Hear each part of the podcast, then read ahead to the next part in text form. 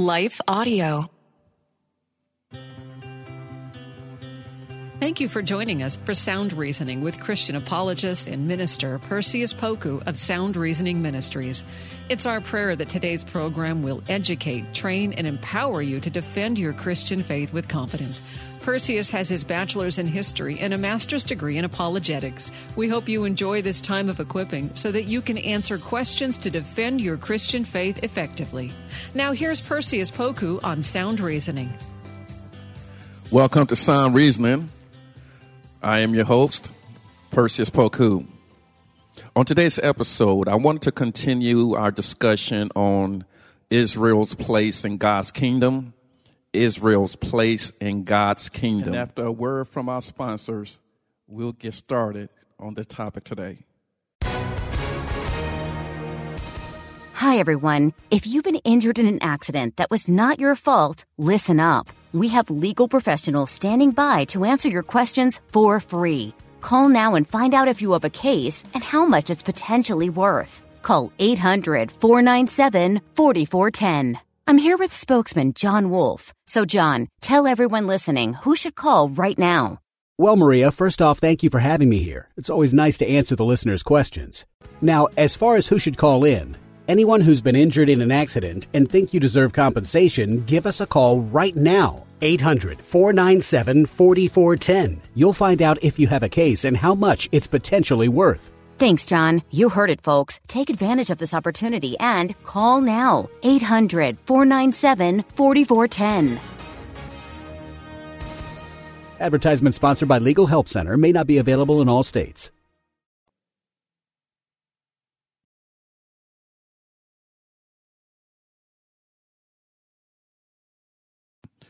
On our previous episode, we talked about the Abrahamic covenant established by God uh, and Abraham, meaning it was a contract where God promised Abraham uh, that he would become the uh, father of multitude nations, of many nations.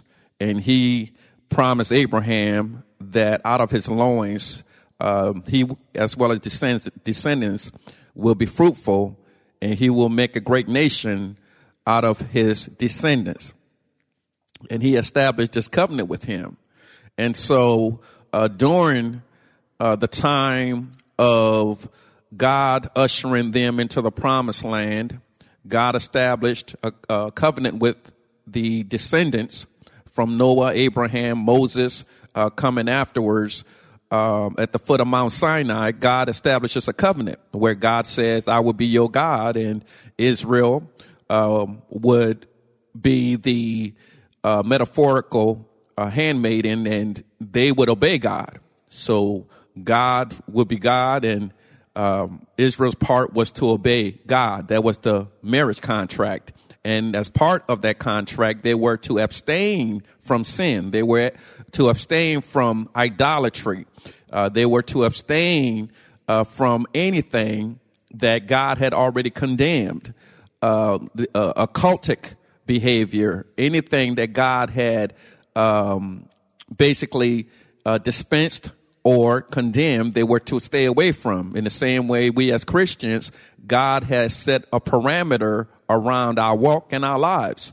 Um, for example, um, pretty soon, all of us that are in the West, we will be experiencing All, uh, all Hallows Eve, or as many people call Halloween. And uh, God has already in Deuteronomy 18, as an example, the principle is there that we ought to stay away from darkness. We ought to not participate in um, idol worship. We are not to participate in demonic activities. All of these things are parameters set by God that we need to follow. Uh, what's happening, just like Israel over the years, is we've made modifications or tried to compromise uh, clear, concise instructions on what we ought not to do. We've made excuses as, oh, it's not that bad, or it's not that serious. Um, I, I can uh, distinguish between the darkness and the good. Um, we're just going to have a Halloween party. We're just going, it's innocuous. It's not that bad. But God didn't say that. God didn't say, um, stay away from idolatry, stay away from the darkness if you see it as fun. Stay away from the darkness if you see it as not being that bad. God didn't say that, but that's what we've done. so as a result, um, many of us have um, impotent Christian ethics. We've justified many things. We've compromised on many fronts. And the devil, in many cases, have used uh, some of these things that we've compromised on to leak into our families, to uh, leak into our household, leak into our relationships because we have impotent Christian ethics. Our Christian ethics, in many cases, is hard to find because Christians refuse to um, stand on God's word and they refuse to, to uh, sacrifice some some things uh, for Jesus' sake. And so that's the state we're in. But getting back to Israel, Israel, whenever God blessed them in the Old Testament, it would only last for a season and they would go back to whoring after other gods or rejecting God's overtures for um, a holy existence. So whenever God saved them, whenever God delivered them, they would be good for a season, then they would go back to being disobedient. And this was the case, as I said in the previous episode, where God allowed the Assyrians to uh, take over, where God allowed the Babylonians to take over, where God allowed the Persians to take over. And so this whole ordeal, modern ordeal, ordeal with um, Israel and Hamas and Hezbollah in the Arab world, um, it, it's nothing new. It's nothing new. Israel's uh, was displaced because of uh, their reaction to governance. They were displaced because of their reaction to governance, and this reaction uh, wasn't always based on uh, theological reasons. Uh, most of the time, it was based on social, civic, economic reasons. So during the time of Jesus, as I said in the previous uh, episode, uh, Palestine was ruled by Rome. And uh, because they had issue with how they were being controlled by Rome, many of the Jews rebelled in the first and second century.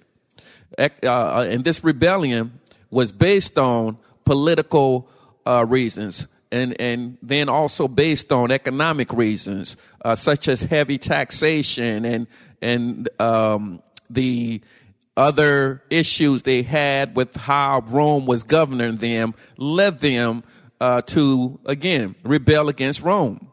So under Emperor Nero, uh, one of the Roman governor, uh, went into the temple to collect money that the Jews weren't willing to give, but not only that, they collected out of the Jewish, uh, one of the Jewish temples. So, um, as a result, that opened up the door for the Jewish war, AD 66 to AD 73. And then the second altercation, as I said before, is the Jews in Rome uh, fought the Kitos War, K-I-T-O-S, from 115 AD to 117 AD. Then the third was called the Bar uh, Kokhba revolt, a Jewish led conflict uh, from Simon Bar Kokhba in 132 AD. And this was the final straw. Rome uh, uh, made um, the Holy Land desolate. Rome destroyed many of their places, destroyed the economic infrastructure of the of the Jews. And as a result, this caused many of the Jews to move out of Palestine and this left a vacuum. So some stayed, but a lot of Jews left because it was unbearable due to the destruction by Rome and, and their, and their power to annihilate uh, uh, part of the region. So Rome, as I said before, did not physically remove the Jews, but because of the inhospitable um, uh, elements, they were forced to leave. Um, so a lot of the Jews left. And then because they left, the Ottomans came in and uh, resettled many of their uh, people who are mostly Arabs. So for 600 years, the Ottoman um, ruled and part of that time they ruled Palestine. They ruled other parts of the world, but they ruled Palestine. So part of the occupation included in Palestine, which ruled, uh, which they ruled for four centuries, 400 years. So during this time, many of those Jews living outside of Palestine uh, wanted to return. And, and the Ottoman Empire, uh, which comprised mostly Muslims who controlled Southeast Europe and other parts of the world, um, they weren't keen, or the Arabs around the world weren't keen to the resettlement or, or uh, the Jews coming back. So after the First World War, Britain gained temporary control of Palestine from 1917, 1917 to 1948. And during this war, discussions were held to determine the future of Palestine. And so Britain set up a committee to discuss this conflict. And out of that committee uh, was created the Balfour Declaration, and this declaration was to ratify the belief that the Jews should be given a national home, uh, despite their declaration. This didn't happen uh, overnight until uh, the Second World War. Um, in 1947, the United Nations, with consent from President Harry S. Truman, um, adopted resolution 181 called the Partition Resolution. And this resolution uh, did declare that both Jews and Arabs would share Palestine. Let us take a break to recognize our sponsors, and we'll be right back.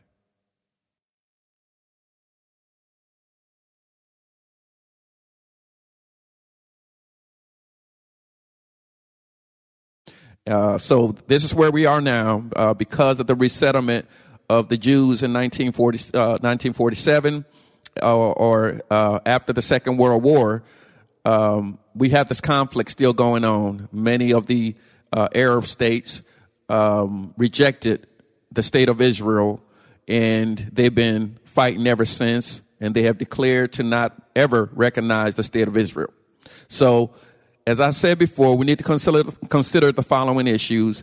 Um, both Jews and Arabs claim Abraham right? They uh, uh, they both claim that they're descendants of Abraham, and in believing in the Bible, uh, we as Christians believe that the blessings came through Isaac and not Ishmael. Um, uh, from Hagar. So Jews believe they are God chosen people and their blessings come through Isaac. However, Muslims believe Allah has blessed them through the lineage of Ishmael. Uh, number two, some have asked if the Jews today are the legitimate offsprings of the Jews of the Bible.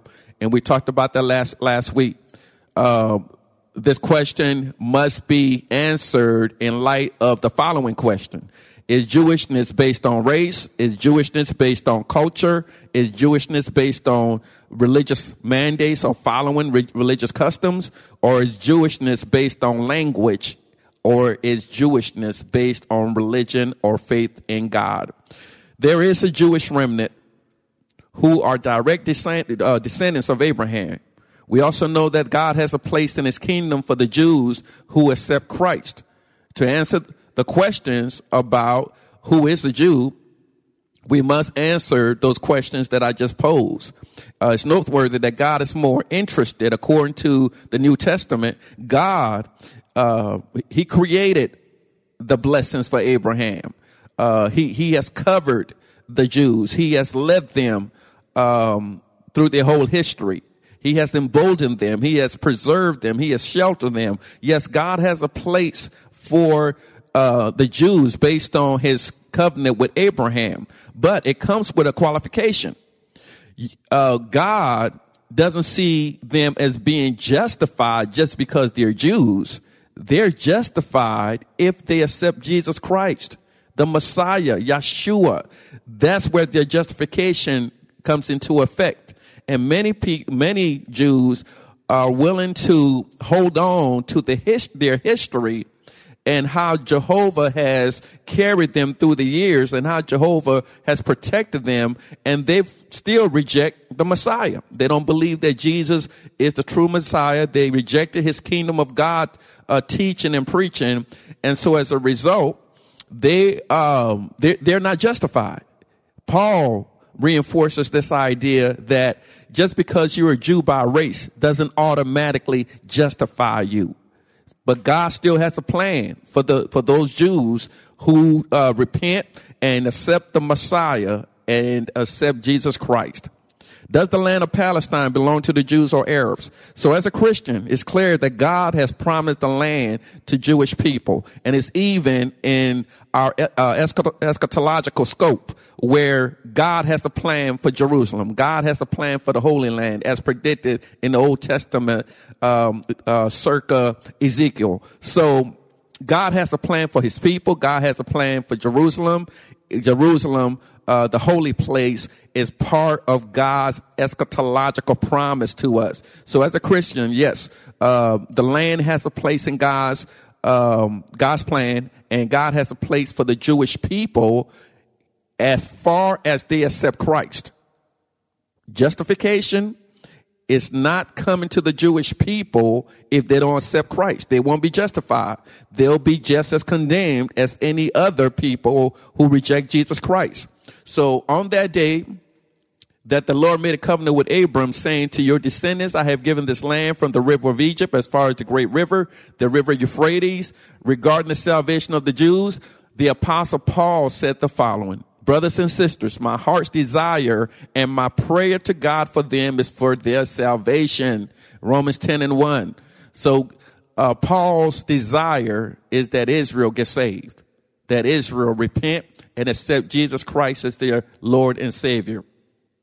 Paul himself said, I am a Jew, a Hebrew of Hebrews, circumcised on the eighth day from the lineage or the offspring of, of, the, of the Benjamin tribe. He said, if anybody uh, has Jewish claims, I have a right. I'm the real thing. I am an authentic Jew, but I counted my Jewishness as secondary to knowing Jesus Christ, that I may know him in the power of his resurrection in, in the fellowship of his suffering.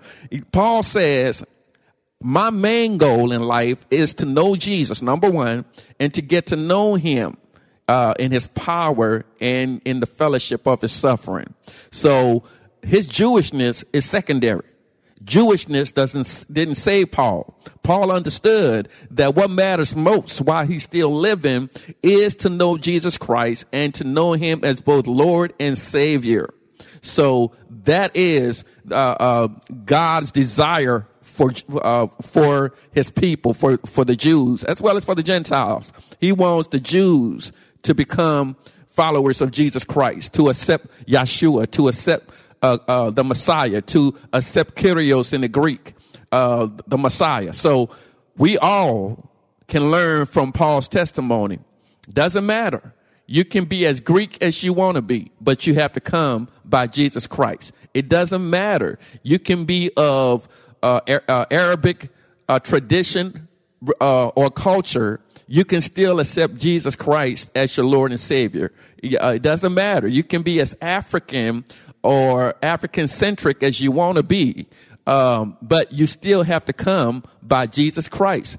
It doesn't matter. You can come, you can be as Hindu as Hindu uh, uh, can be, but you can still accept Jesus Christ because God wants all people to have an opportunity to accept Jesus the Christ. When we stand in front of God, our justification has to come through Jesus Christ. It's not coming through our tradition, our cultural traditions. It's not coming through our uh, cultural idioms. It's not coming through uh, who we know or how much we have in the bank or don't have. It has to come through Jesus Christ. So the next question is, how should Christians respond to the conflict in Palestine, which I've already touched on?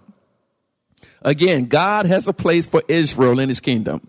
And this place is contingent on the Israelite or the Jew accepting Christ as their personal Lord and Savior. So when a Christian says we support Israel, it is due to God's plan for them, right? We support Israel in a sense that out of the tribes of Israel, God knows that there's going to be a remnant there's going to be those in the tribe of Israel that will accept Yeshua. So in that case, we support Israel.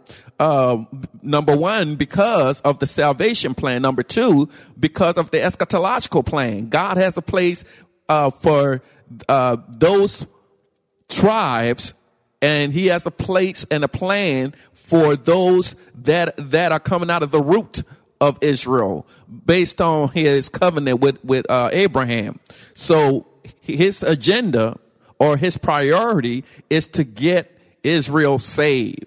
It's not based exclusively on their lineage, but instead on their faith. In the kingdom to come, all of us will worship together. There will be different races, as I said before, and ethnicities who have made Jesus their Lord and Savior. There will even be Arabs by ethnicity who are genuine believers, and they also will be part of the great wedding banquet. A lot of people will be shocked when they get to heaven and they see all this multiplicity of religions, tongues, cultures who have accepted Jesus as Yeshua, who have accepted Jesus as Kyrios, who have accepted Jesus as the legitimate way to heaven uh, um, and to see the Father. So uh, it's best that we get a trial rehearsal here where we start seeing people for what they can become in Jesus instead of leaning on our cultural identities. Cultural identities are fine. Uh, nationalism has its place, but when it comes to Jesus, we're all equal. When it comes to Jesus, it, we're, we're um, uh, all on the same level. Uh, when it comes to the cross, it's a level playing field. So all of us, despite our upbringing, despite our cultural embracements, despite the language that we speak, despite how we dress, God wants us to have an opportunity to accept Christ as our Lord and Savior. Revelation chapter 7, verses 1 through 12.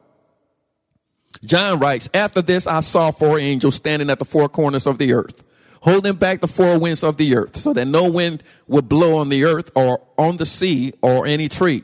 And I saw another angel ascending from the rising of the sun, having the seal of the living God. And he cried out with a loud voice to the four angels to whom it was granted to harm the earth and sea, saying, Do not harm the earth or the sea or the trees until we have sealed the bondservants of our God on, on their foreheads. And I heard the number of those who were sealed. 144,000 sealed from every tribe of the sons of Israel.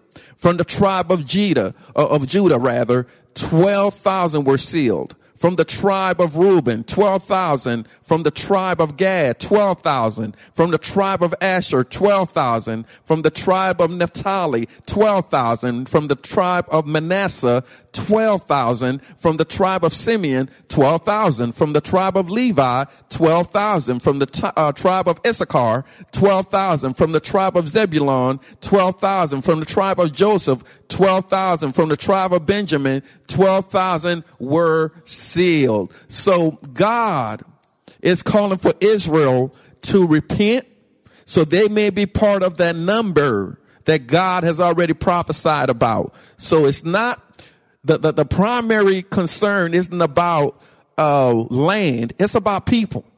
And God wants to save uh, the, the, the Jews because of his contract with Abraham. God wants to uh, save the Gentiles because we all came from the lineage of Noah uh, through his three sons. So God has a plan for Jews as well as non-Jews, and the non-Jews are indicative of the rest of the world who are not Jews. Uh, and and John writes, after these things, I looked and behold a great multitude which no one could count from every nation and all tribes and people and tongues standing before the throne and before the Lamb clothed in white robes and palm branches were in their hands. And they cry out with a loud voice saying, salvation to our God who sits on the throne and to the lamb. And all the angels were standing around the throne, around the elders and the four living creatures. And they fell on their faces before the throne and worshiped God saying, amen blessing and glory and wisdom and thanksgiving and honor and power and might be to our God forever and ever. Amen. Wherever we see injustice, we must condemn it as Christians. Conversely, when we witness people doing good, we must encourage it. As Christians, we are to operate life like a referee. A good referee, referee never takes sides. Their obligations are the rules. Likewise, we as Christians uh, must only take the side of God. When we see Israel doing good, we must support them. When they transgress, we must condemn the act. This is the same for the Arab people. Ultimately, what is most important is for both the Jews and the Arabs to repent and accept Christ as their personal Lord and Savior. I pray this episode has been edifying to you. I pray that you do further study on God's plan for Israel. I pray for you that uh, you're able to blossom spiritually and allow God to move you uh, to where you need to be. And we are constantly praying for you as a ministry. We ask that you pray for us and continue to do for the truth what so many people do it for a lie. And please don't forget to support us financially if possible. Thanks for listening to Sound Reasoning with apologist and minister Perseus Poku from Sound Reasoning Ministries. It's our prayer that today's lesson has equipped you to share and defend your Christian faith with boldness. Sound Reasoning Ministries offers training in apologetics, biblical studies, and systematic theology. Join in on discussions on Facebook at Sound Reasoning Ministries. For more information about the ministry, to send an email, ask a question, or support the ministry, visit online at srministries.org. That's srministries.org. Listen again next week at this same time. And remember, Titus 1 9 says, Hold firm to the trustworthy message as has been taught, so that you can encourage others by sound doctrine and refute those who oppose it. Sound Reasoning Ministries, srministries.org. And as always, we would like to thank our friends at Life Audio.